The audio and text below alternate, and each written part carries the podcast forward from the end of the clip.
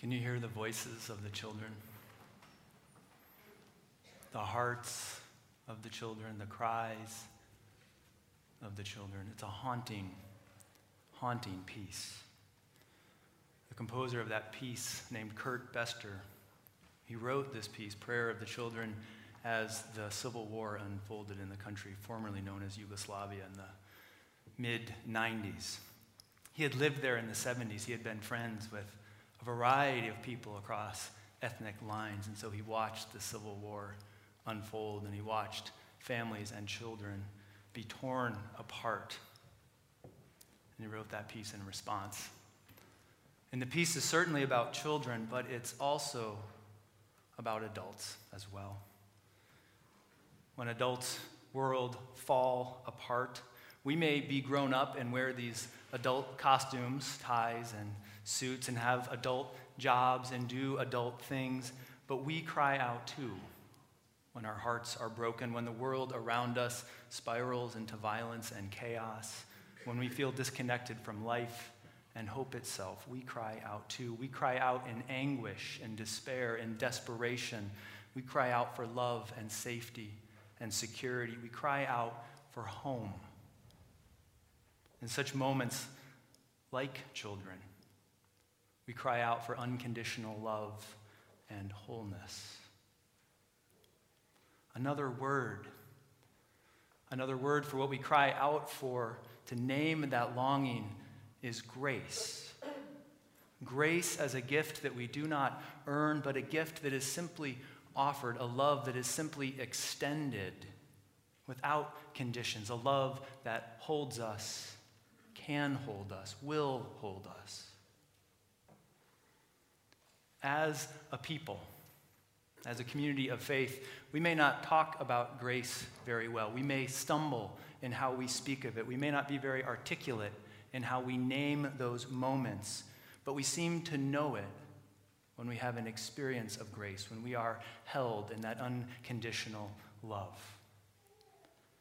We know this. We know this because if we think of the word disgrace, not grace, ungrace, we know that feeling very well. When we feel disgrace, we feel shame. We feel embarrassed. We feel exposed. We feel stigmatized. We feel seen in a way that we did not want to be seen.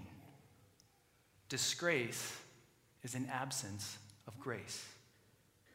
When we feel grace, we have an experience of setting aside the mask that James Baldwin speaks of, putting aside that mask, and instead of feeling shame in our nakedness and vulnerability, we feel ourselves held in this ocean of being, this ocean of love, if you will. There's a deep sense of okayness that holds us, that helps our spirits rest, even expand, even step toward growth and new possibilities. We let down our defenses when we have that experience of grace, of being held.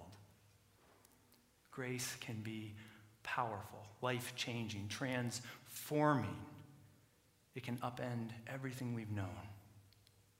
It can change lives and hearts and behaviors. A man named John Newton had a moving experience of grace, of a love that surrounded him and held him. And in one telling of this story, in one version of the story, maybe you know this version that's out there, he was a slave trader. In the mid-1700s, he was in the slave trade, and he had this experience of surviving a storm, this tremendously big storm at sea. And upon the ending of that storm and his realization that he was still alive, had made it through, he wrote this amazing hymn, Amazing Grace. He repented for his profiting from the slave trade. He gave up the slave trade and began his life anew.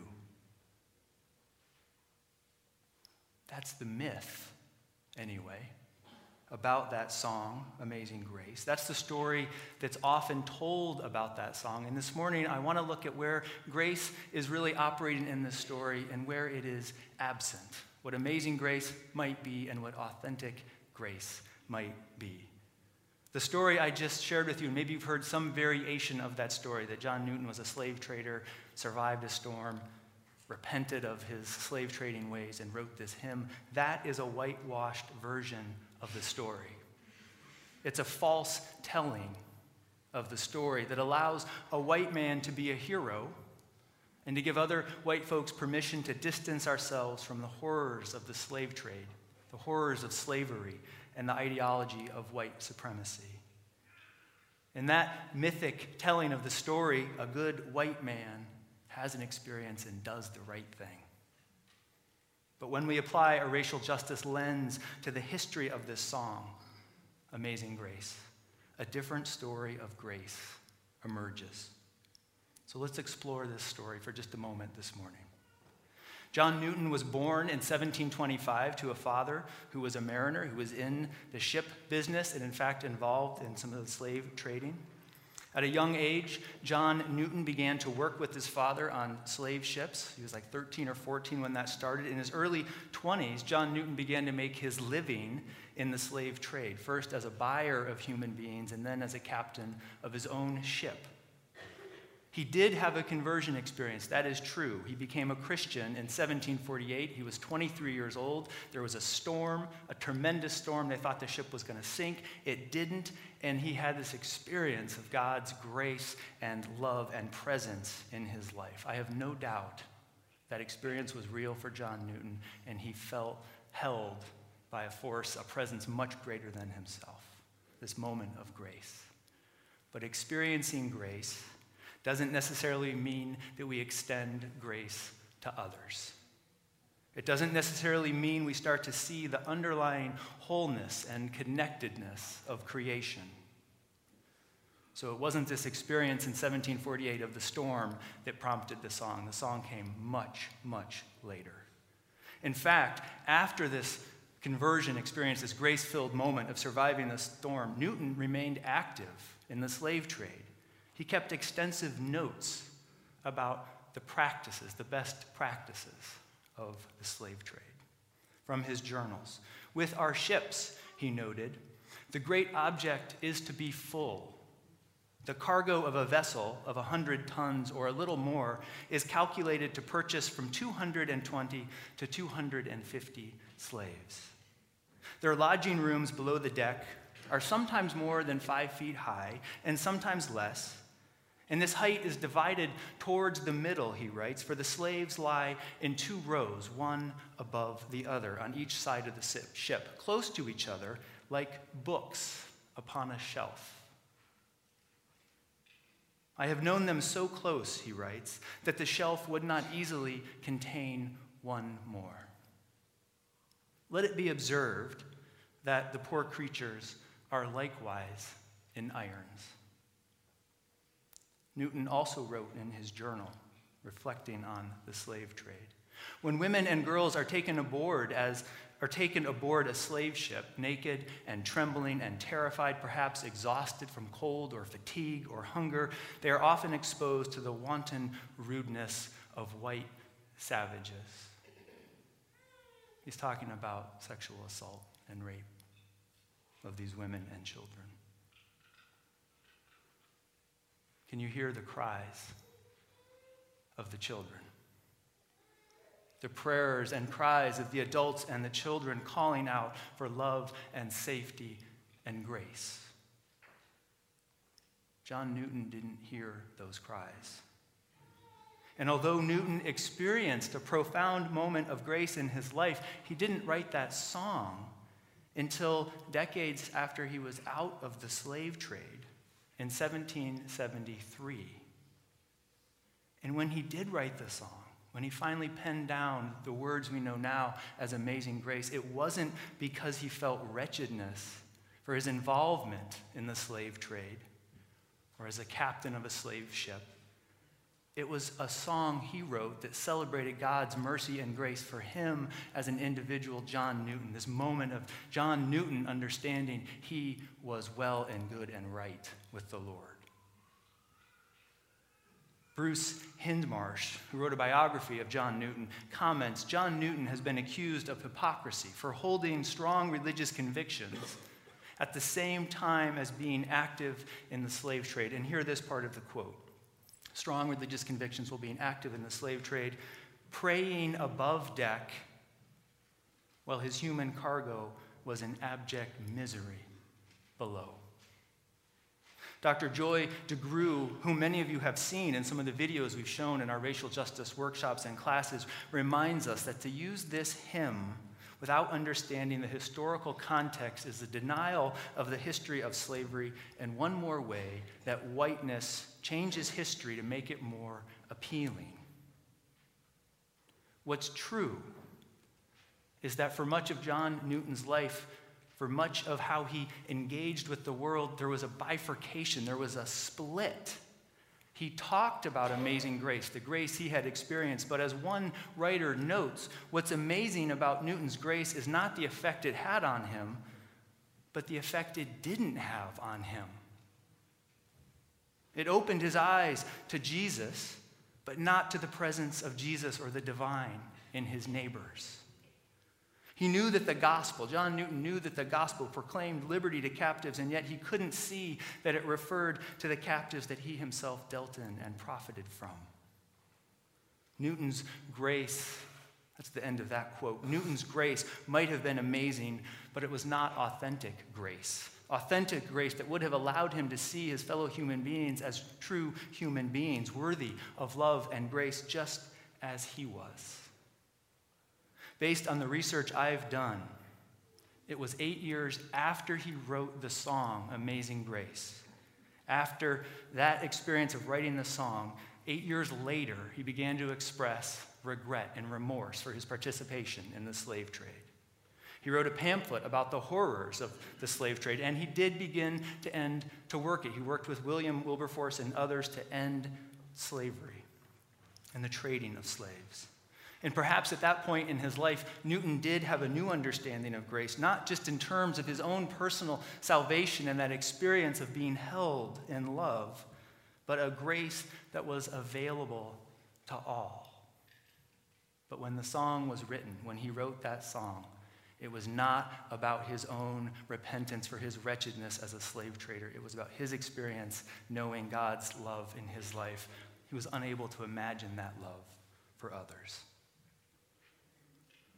As we look at grace in the coming sermons this month, this story of John Newton and Amazing Grace, it surfaces some critical questions for us, doesn't it? When we're talking about grace, are we talking about amazing grace or authentic grace? Are we talking about praying above deck and experiencing a blessing or a moment of grace in our own lives, right there above deck, well, beneath us or around us or behind us? There are voices and cries of those who are suffering, those who are in pain, those who are being oppressed. I believe that grace can either be a limited experience, a very personal and profound experience, like it was for John Newton when he survived that storm. It can be that. And it can be that and so much more. It can help us hear. When we have those moments of grace, it can open our ears to hear the cries and the voices of those around us, cause us to re-examine everything, can move us toward greater wholeness and right relationships in our lives. Activist Paul Kivel really helped me come at grace in a new way. He doesn't use the term grace in his description here, but he helped me understand the different dimensions of grace, perhaps. And what I learned reading this about Paul Kivel is in many of his workshops, he'll gather a group of people like this, and he'll be doing a workshop on racial justice or gender justice or economic justice, and he will ask participants, what do you stand for? And it's a great question. What do you stand for?